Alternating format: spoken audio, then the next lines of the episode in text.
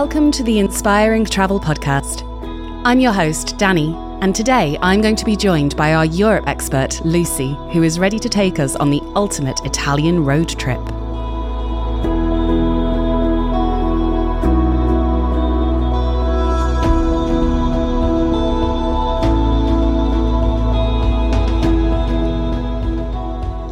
Hi, Lucy. Welcome to the podcast.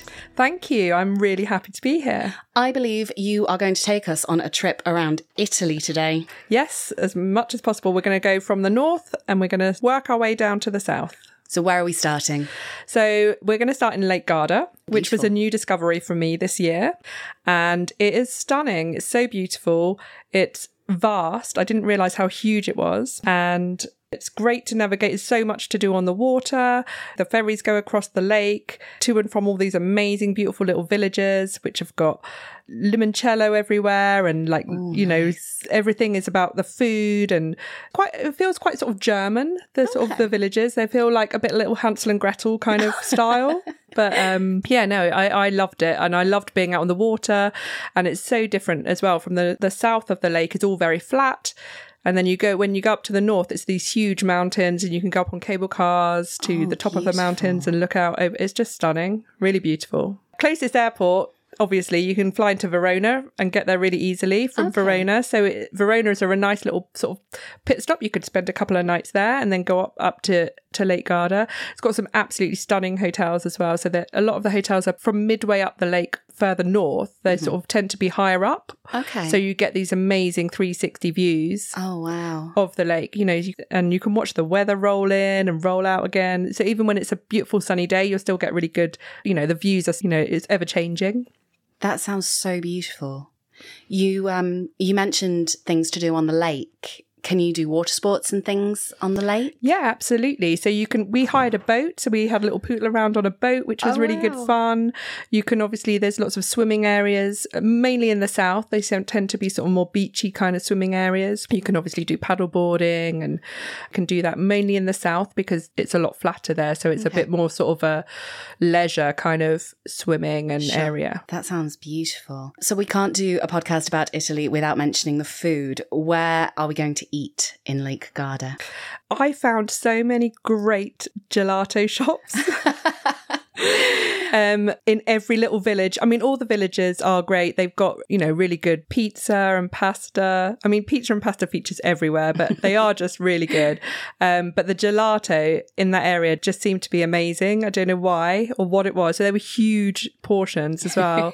But there was ice cream everywhere. Amazing. So we're going to get some giant ice cream and sit on the shores of Lake Garda. Yeah, perfect. Couldn't ask for anything more. You mentioned flying into Verona and maybe spending a few days there.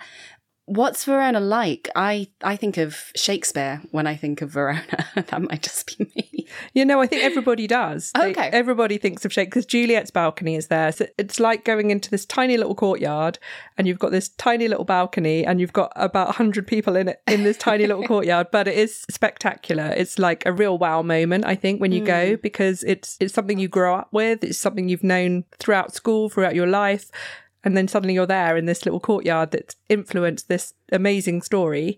So, yeah, that was a pretty special moment. But Verona itself is beautiful. It's like lots of lovely sort of pedestrianised streets, great shopping, like amazing shopping. Okay. And it's got a beautiful river and we did some lovely wine tasting.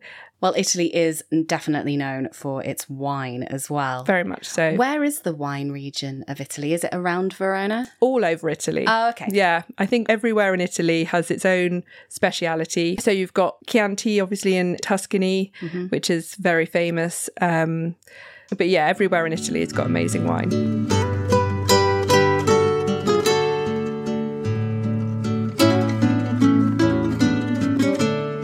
So we've left Verona, but we're still in the sort of northern part of Italy, am I right? Yeah, that's right. So where else is worth seeing? You can't be in that part of Italy and not go to Venice.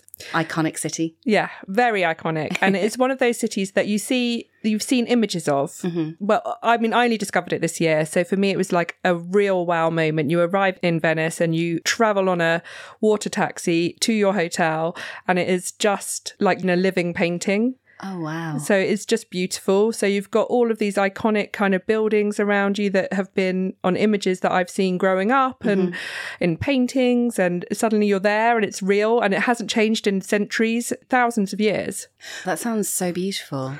How do you get to Venice? Can you fly directly into Venice? Yeah, so you fly into Venice and the airport is located just outside, and then from there you can get a water taxi straight from the airport. Oh, wow. But it takes quite a long time. Mm-hmm. So most people then will do a little car transfer and you can then get your private water taxi into directly at the hotel. You get dropped off and you've got like a entrance to your hotel right in front of you, and that's on the water. On the water, yeah. Oh, wow. So it's a real like James Bond moment almost. You know what I mean? It's fantastic.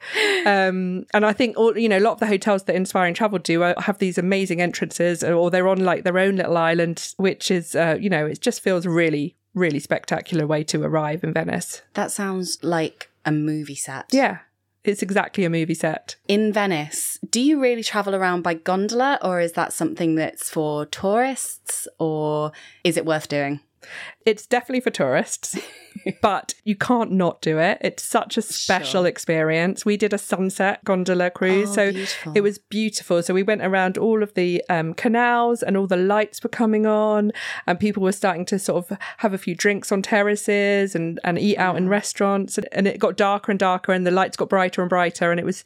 Honestly, it was magical. And then there are people being proposed to on gondolas going past you, somebody playing a violin on another gondola. Like, it was such good fun. Yeah. Almost like so quintessentially what you imagine Venice to be, that it's quite something to see it come to life. Yeah. And you've got all the gondoliers and their stripy T-shirts and their straw hats, and some of them are singing.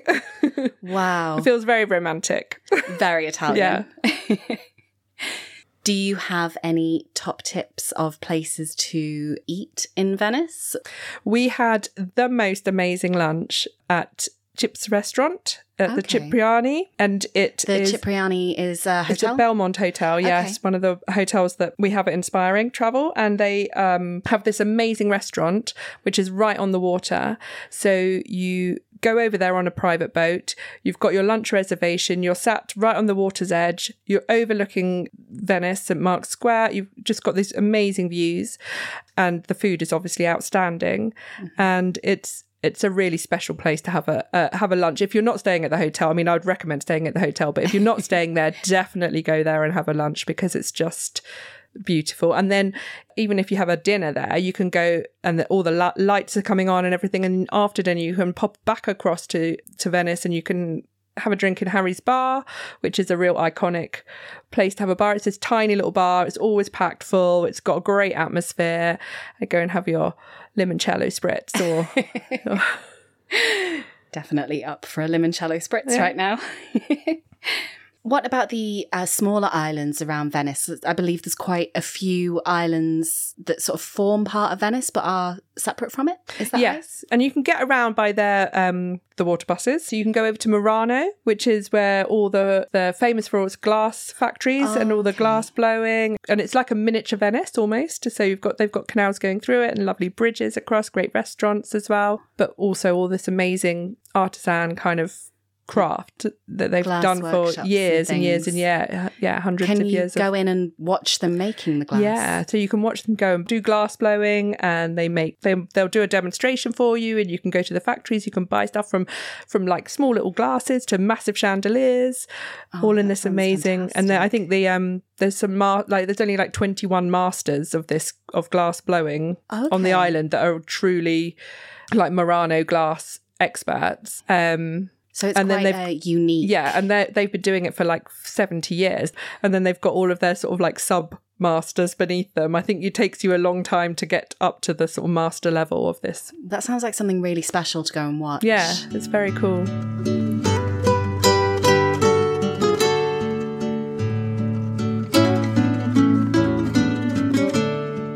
After Venice, where are we going to travel next? Let's go a little bit further south in Italy. Okay, so Florence is a fantastic city. It's a perfect city as well for a short break. So it's got amazing history and it's full of art and culture. So they've got amazing galleries. So they've got a Uffizi Gallery and the Accademia Gallery, and you could see the statue of David.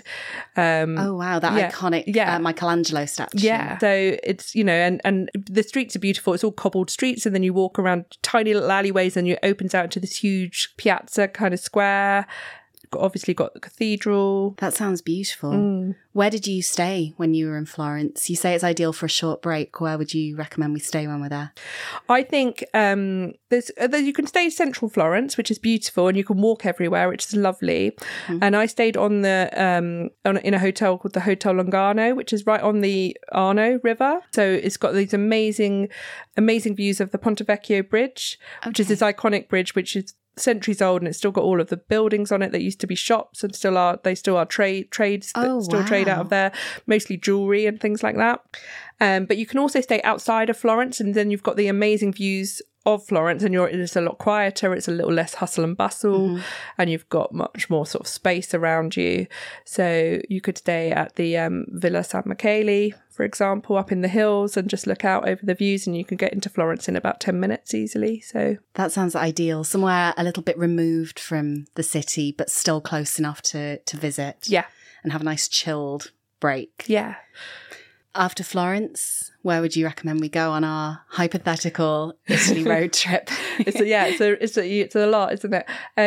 I would definitely visit the Amalfi Coast. So I spent my birthday this year in Ravello on the Amalfi Coast, which was just the most stunning and romantic way to spend a birthday. It was beautiful. It sounds fantastic. Yeah. Where in the grand scheme of Italy is the Amalfi Coast? So it's sort of, it's on the west coast, and it is sort of south of Naples. Is it nice weather there? Is it sort of beach? Yes, everything's very high up on sort of cliffs mostly. Okay. So you travel up high. So the whole point, and you've got these amazing views of, where I'm staying in Ravello, you're up high, and you've got these amazing views over the sea. You've got villages underneath you. The village of Ravello itself is just this really quiet, it feels very sort of unspoilt, untouristy kind of village. Very quaint. Yeah, very. And it's got beautiful villas within it, and you can go and visit them. It's got amazing gardens, got great restaurants, and they love their ceramics as well. So there was a lot of ceramic workshops you can go to and stuff like that. Did you go to any of the ceramics workshops? Just the sort of show houses. Sure. Yeah, just the showrooms, yeah. So what's unique about the Amalfi Coast as opposed to anywhere else in Italy? I guess the sort of geography of the area, because you have to, you travel up quite high, and then you're right on the seafront, so it's quite steep. Yes, and lots of steps. You said the Amalfi Coast was a really romantic place to be. What makes it so romantic? I don't know. I think just the atmosphere of it just feels very. It feels very elegant, and it's very sort of, it's quite a chic place to be. That's quite, it's not showy chic, but it's more like a sort of, it just feels very historic and romantic. Obviously the views are fantastic. The hotels are all stunning. Most of the hotels have amazing views as well. So you've got sort of terraced gardens, and you said it was quite high up. Do the terrace gardens lead down to the sea? In some places it does. How beautiful. Yeah. In Ravello it doesn't, because it's too high up, but you've got lots of steps. So the villages are all steps and quaint little cobbled streets, and it feels great. It's a special place. Definitely get your steps in. I need to go again, because I do. Go again, and we can get you back on the podcast to talk all about explore more the Amalfi Coast.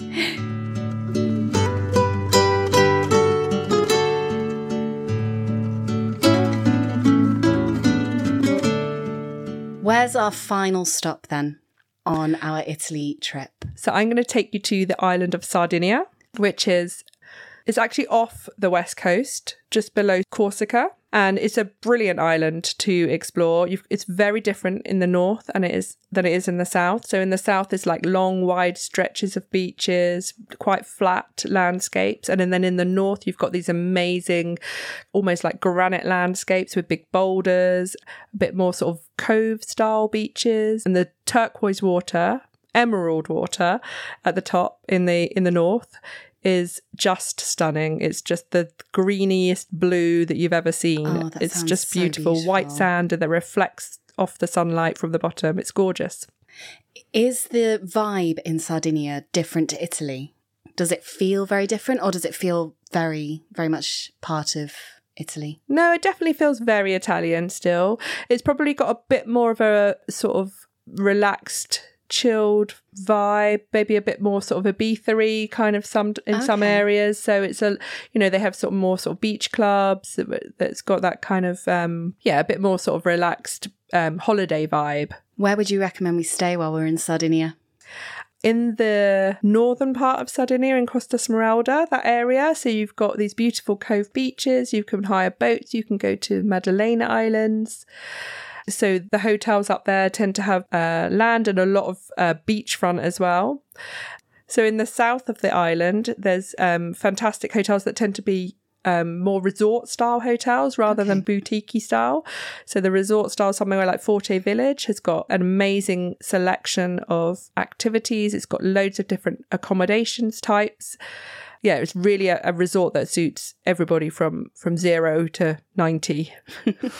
It's good. It's so good for a family holiday. Yeah, really great for a family holiday, yeah.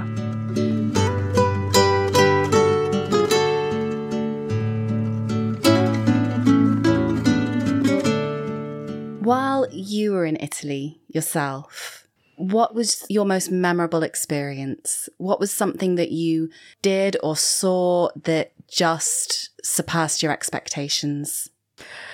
Going back to Venice, I think just arriving in Venice was a real wow moment for me, just because I'd been wanting to go there for so long, and just being there and arriving on the water and just having Venice kind of appear in front of you. Like rising up from the lagoon. It was pretty special. We're going to talk very briefly a little bit more about the food in Italy, because obviously that's what it's known for. We all love the food. Did you have a particularly special meal while you were there? Was there somewhere that you ate in Italy that it's a meal you'll remember forever? Okay, I must have tried about 24 tiramisus. When I was in Italy, I have got a bit of a thing for tiramisu, and I couldn't tell you which, if there was one that was better than the other. Every single one seemed better than the last, but they were all amazing. Can't go wrong with tiramisu. You cannot go wrong with tiramisu. But no, I think the meal we had at the Belmond Cipriani was just spectacular. It was so lovely. It was such an amazing setting, which kind of added to the, I don't know, added something special to the taste. I don't know. It was just beautiful, and the views were amazing, and just sitting there in that setting, having pasta, having a limoncello spritz, and then having a tiramisu. Sounds absolutely perfect. Life was good at that point, yeah.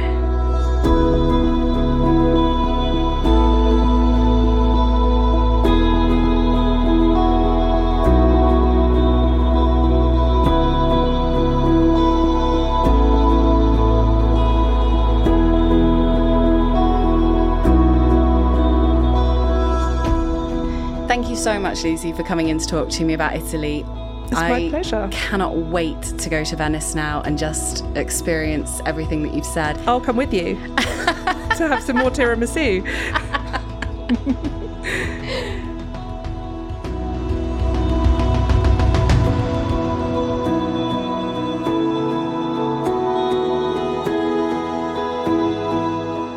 Thank you for joining us for this edition of the Inspiring Travel Podcast. Don't forget to subscribe, rate and review us wherever you find your podcasts, and follow us across social media for more travel inspiration. We'll see you next time in paradise.